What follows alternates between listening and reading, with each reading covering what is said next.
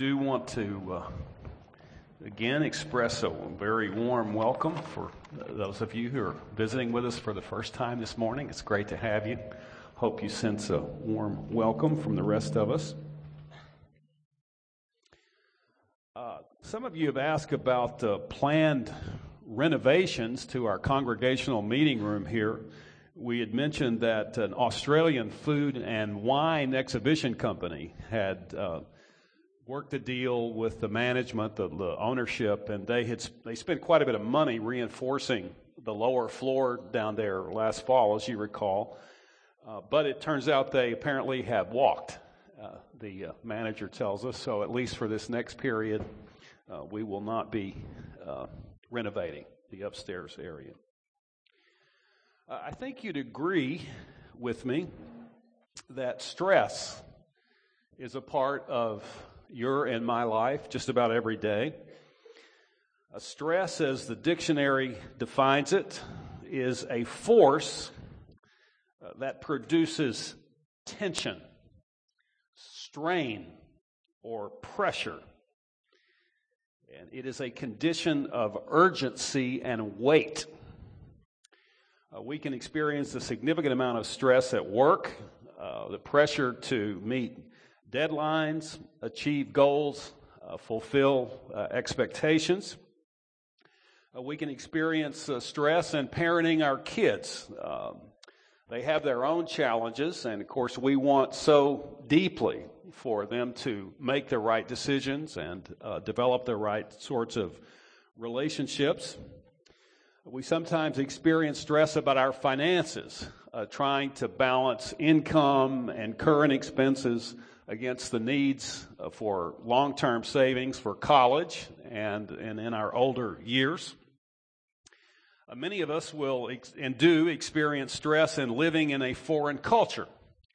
Uh, for most of us, China is not our native home, and so there is a certain amount of chronic stress that is imposed upon us just by trying to adapt to a culture in which the language and the cultural uh, ambiance is very different than what we are accustomed to.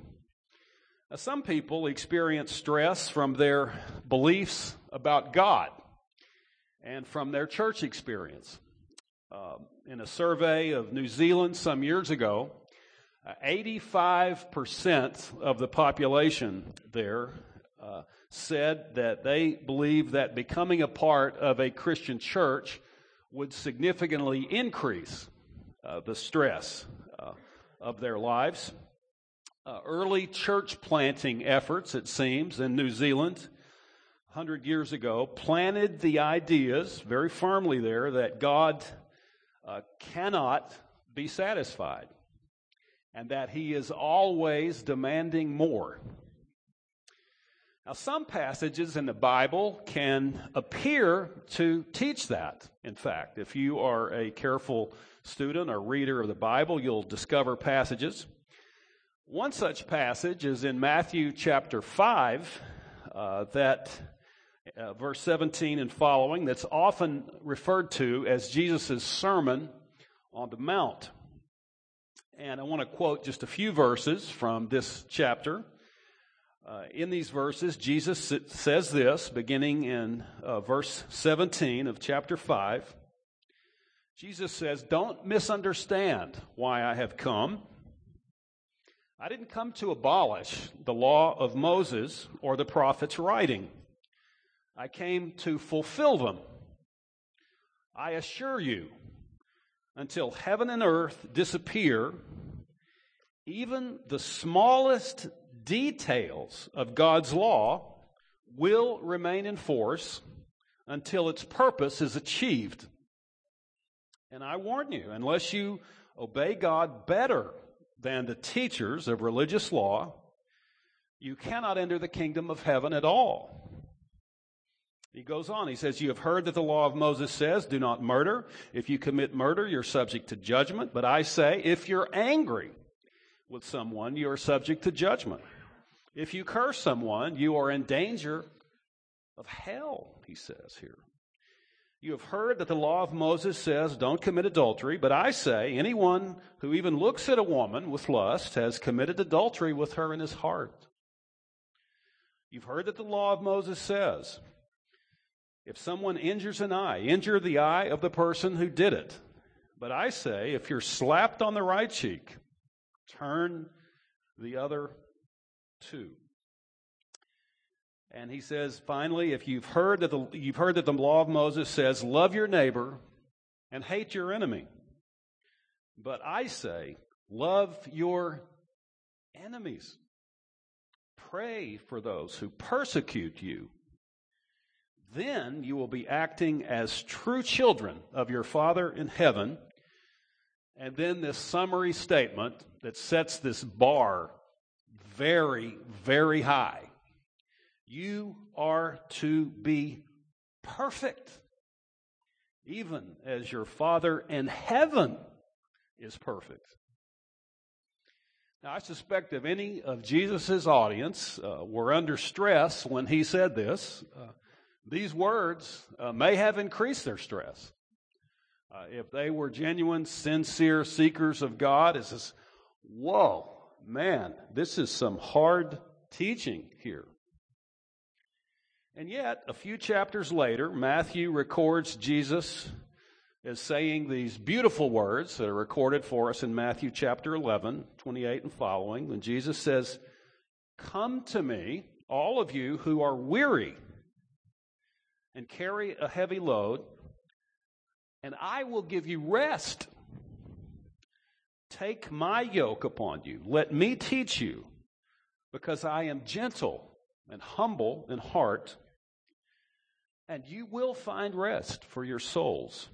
My yoke fits perfectly, and the burden I give you is light.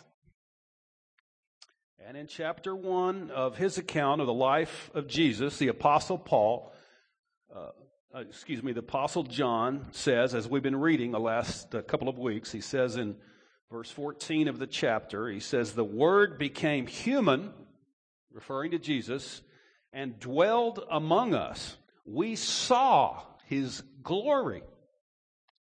The glory of the only begotten from the Father, full of grace and truth. And says, grace and truth were realized, they appeared, they came on the scene, they burst into awareness through Jesus Christ.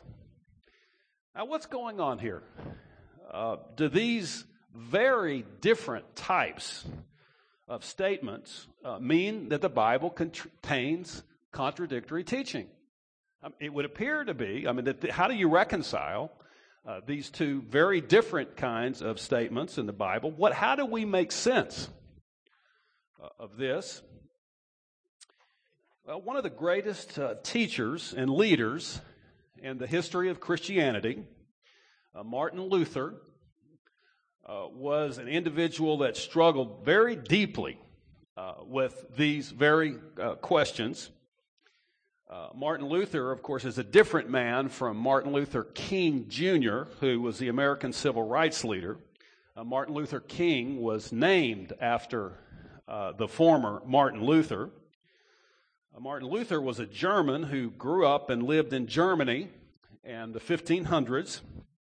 Uh, he was a young law student, and he was walking near his university one night during a rainstorm, and lightning struck the ground very close to him, nearly killed him. And he became convinced, young Luther did, that God had spared his life. And so this so gripped him, this conviction, that he dramatically changed uh, his life's uh, direction. He quit law school. Uh, he entered a monastery and he began training to be a Catholic priest. Now, Luther lived in a European culture uh, that took the Bible much, much more seriously than global culture the global culture of today, uh, the European culture of the time, believed that the Bible was the very words of God, the revelation of God to mankind about his nature and his desires for the human race and his requirements and purposes. And uh, Luther was a highly intelligent individual with a keen legal mind. He believed very deeply that in a completely just society, when a person is legitimately convicted of breaking the law, then punishment is inescapable. And he deeply, uh, genuinely believed that he was personally guilty of not meeting the high moral standards that he reflected on and he was meditating on in the Bible, and that the Bible says that God requires. Now, the medieval Catholic Church at the time taught that God's forgiveness uh, was earned over time by uh, consistently and very rigidly keeping a set of sacraments that they, the church called them, specifically baptism, attending Mass and confession, communion, uh, confirmation, when a young pe- a person affirms their belief in Christ, and last rites. And so the medieval teaching of, of the Catholic Church at the time is that if people submit themselves to the authority of the church, and very diligently engage in those activities, then little by little, God would parcel out his forgiveness and his acceptance so that if the balance scales at the end of your life weighed more heavily on the side of obedience, presto, you go to heaven. But if they don't, then there's all kinds of other uh, consequences. This was the teaching that he received consistently. He was also a highly sensitive young man who had grown up with an extremely demanding father. And as he studied the teaching of the church, he became, he came to believe that God was just pretty much like his father. Couldn't be pleased. So he devoted himself deeply to trying to become the perfect monk. He would fasted and prayed for days. He would spend hours in confession uh, every day, confessing his sins of the day before. Uh, he tried to prove that he was really sorry uh, for his sins by refusing to use blankets in these cold German winters. And uh, he, uh, he got very sick at times because of it. And some of the older priests thought he actually might be losing his mind just a very sensitive person who was trying to grapple with the questions that we asked uh, earlier in our discussion this morning. The, the teaching he was receiving and the clarity of his reasoning turned the Christian faith into a terrible burden for him. It was like a weight that he could not escape. But his leaders recognized his intellectual gifts and thought that he needed to focus his attention outside of himself, to get his focus off of himself and, you know, out there. So he returned to the university to study theology for the next uh, two years, during which time he began very deeply studying the writings of the Apostle Paul. And he was passionate he became passionate about finding the answers to three key questions. First, how shall we interpret God's law? Now, a very significant part of the first five books of the Bible is known uh, as the Law of Moses. Now, the Bible describes these laws as instructions that God gave Israel, his chosen nation, about how to manage every area, every dimension of their lives. So there's instructions in the law, about, in these books about their spiritual life, you know, the religious rituals that God desired for them to be engaged in, about marriage, property ownership, criminal laws. There's just a whole lot of instruction, over 500 specific types of instruction for the nation in the law. Very detailed, in some cases, very demanding, and required a very high level of commitment uh, to fulfill. And uh, Luther, as he studied this material over the years, he felt he couldn't even keep the more re- simple instructions of the New Testament, uh, much less grapple with these high standards of the Old Testament uh, law. Uh, but then, as he studied the teachings of Paul, uh, he discovered a very, very important key to the New Testament in Paul's letter to the Christians in Galatia, chapter 3 and verse 24. And that verse says, The law has become our tutor to lead us to Christ, that we may be justified or declared righteous and forgiven by faith. And now that faith has come, we are no longer under a tutor. This is the inspired words of the Apostle Paul. Now, in the Roman era, affluent families would hire a tutor to instruct their kids. And in the period, these tutors, according to reports, were very, very harsh and demanding. Uh, I know that in, even in some, uh, de- depending on the academic institution, some institutions around the world today, some in China, according to my understanding, have teachers that can be very, very demanding and set extremely high standards. And so there's obviously, that continues in some uh, quarters. But the goal um, of the tutor was to push and force and intimidate or whatever it took to get the student to a place where they really understood deeply and grappled with the truth. And so Paul uses this ex- example of people's normal life at the time to say that, in fact, is the purpose of the law. It had of the God gave these instructions to Israel. They were helpful. They contained wisdom. But there was a bigger plan at stake. Over these 1500 years, he was planning to ultimately resolve the problems that are inherent in the teaching of the law. And he says, as a result, we are no longer under a tutor.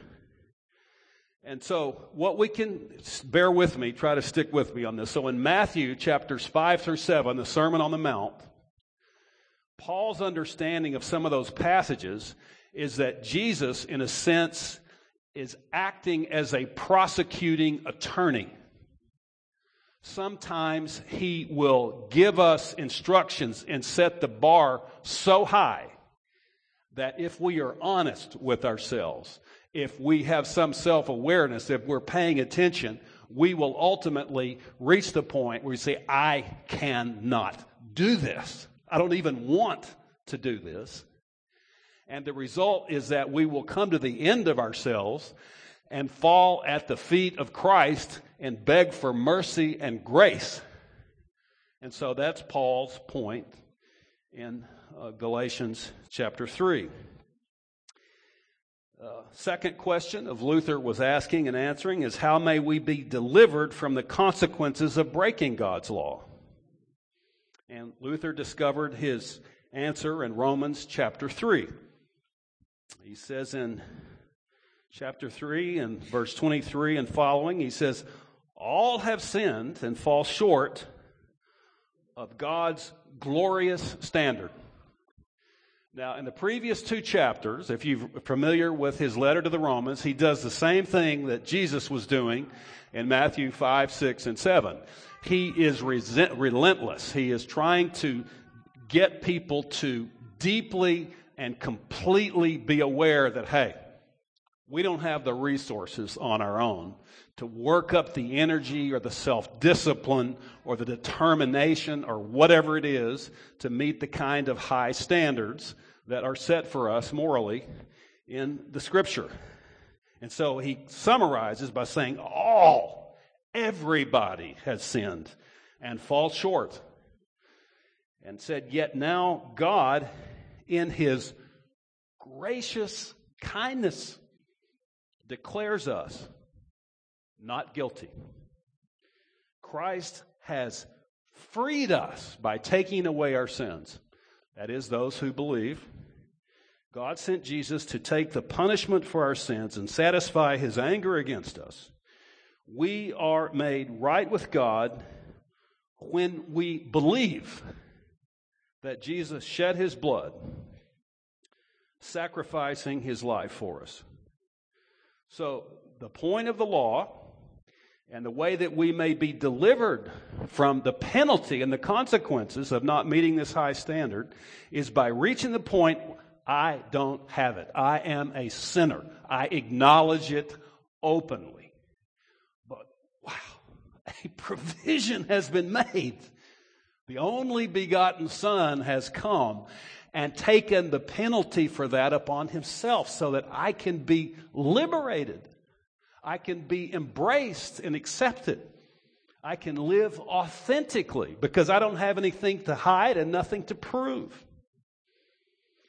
And then the third question uh, that Luther asked and ultimately found his answer to was how can God expect us to fulfill his expectations?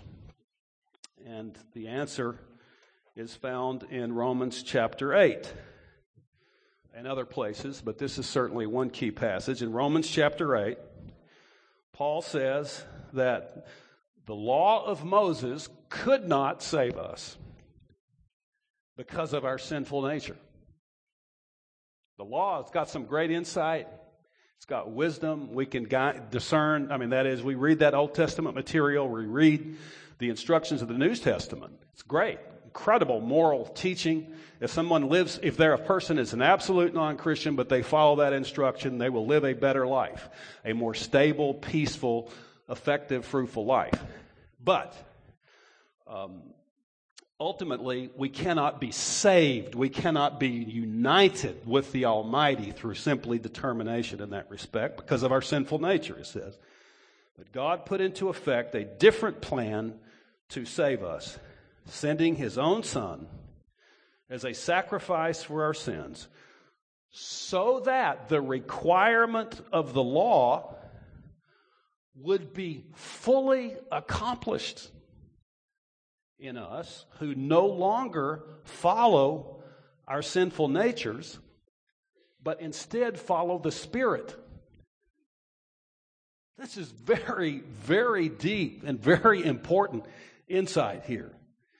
He says that God has a new and a fresh plan as a result of the coming of Jesus Christ, and that all these high moral standards, they can be fulfilled, but they're not fulfilled through laborious, intense, passionate determination or religious devotion or whatever.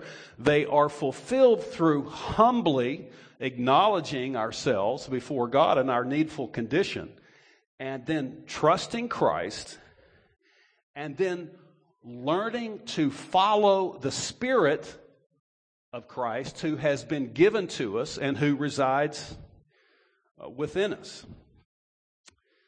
Uh, 20th century uh, produced many of the finest novelists ever in world literature. Uh, yet, over a hundred years after his death, the Russian uh, novelist Leo Tolstoy is still considered by critics as the, the greatest novelist of all time so far. I'll never forget when I read his masterpiece, uh, War and Peace. Uh, difficult to get into at first. There's lots of complicated Russian names and families. And it took two weeks of reading almost full time for me over the course of a two week holiday uh, to complete it, but I finished it. Uh, parts of the novel are so extraordinary that just about everyone who reads it is astonished. Uh, it can take you out of this world and into this imaginary world of Tolstoy that was based on the Russian culture of the time that is breathtaking. And reading the book uh, normally leads people to acknowledge simply that Tolstoy was truly a genius. Virtually no one who reads the book uh, will come away thinking, I could, I could do that. You know, no problem. But what if there was magic? What if somehow, magically, the mind and the spirit of Leo Tolstoy could come to live within us? And then we could discover how to collaborate with him. Perhaps he could write that type of literature through us. This is almost precisely what the New Testament teaches us is our relationship with the Spirit of Jesus Christ who lives within us. Paul says specifically that we have the mind of Christ and that we have the Spirit of Christ. That is somehow in the mystery of spirituality, when we believe and we're accepted into God's family, we have the capacity to discern the wisdom from above, to download God's insight and wisdom about the problems and the issues and the challenges that we face. And that if we pursue that, if we continue over time to learn the mystery of godliness, as Paul says, then over a lifespan, our lives can become more and more a clear instrument through whom the life of Jesus Christ in all its majesty and all its purity and all its goodness and mercy and kindness and truth can be expressed through us and have deep effect on the world and the people around us. Well, Martin Luther's studies produced uh, an intellectual and a spiritual awakening within him that led to the Protestant Reformation. And it changed the Christian culture and the Christian church, uh, both Catholic and Protestant, uh, from, for the last 500 years in some very significant ways. This information can be life changing. Now, God's the final point and conclusion is God's desires for us are very high. He sets the bar. Like a great coach, he knows what can be accomplished in the life of a man or woman who is fully devoted to him. And we cannot do that in the power of our own human energy. But he has made it possible for us to meet them, not by striving, not, but by learning trusting, responding to the work of the Spirit within us. There's no one like him. We have been describing six extraordinary qualities of Jesus that everyone needs to know. And the one this morning is that he is full of grace. He graciously makes provision for our forgiveness, and then he graciously grants the resources through his Spirit to fulfill the requirements that He has for us. Let's pray.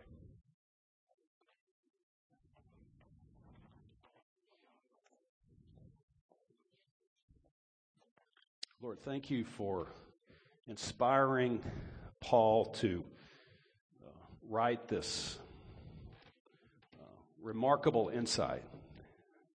We recognize that it's from you. I pray for each of us that we can personally uh, study this wisdom from heaven in these two letters that are contained in the New Testament, that you would liberate us from this treadmill of striving and self effort and enable us to recognize your grace and your mercy and your provision and collaborate with you in such a way that we would be all and the people that you want us to be. We pray in Christ, in your holy name. Amen.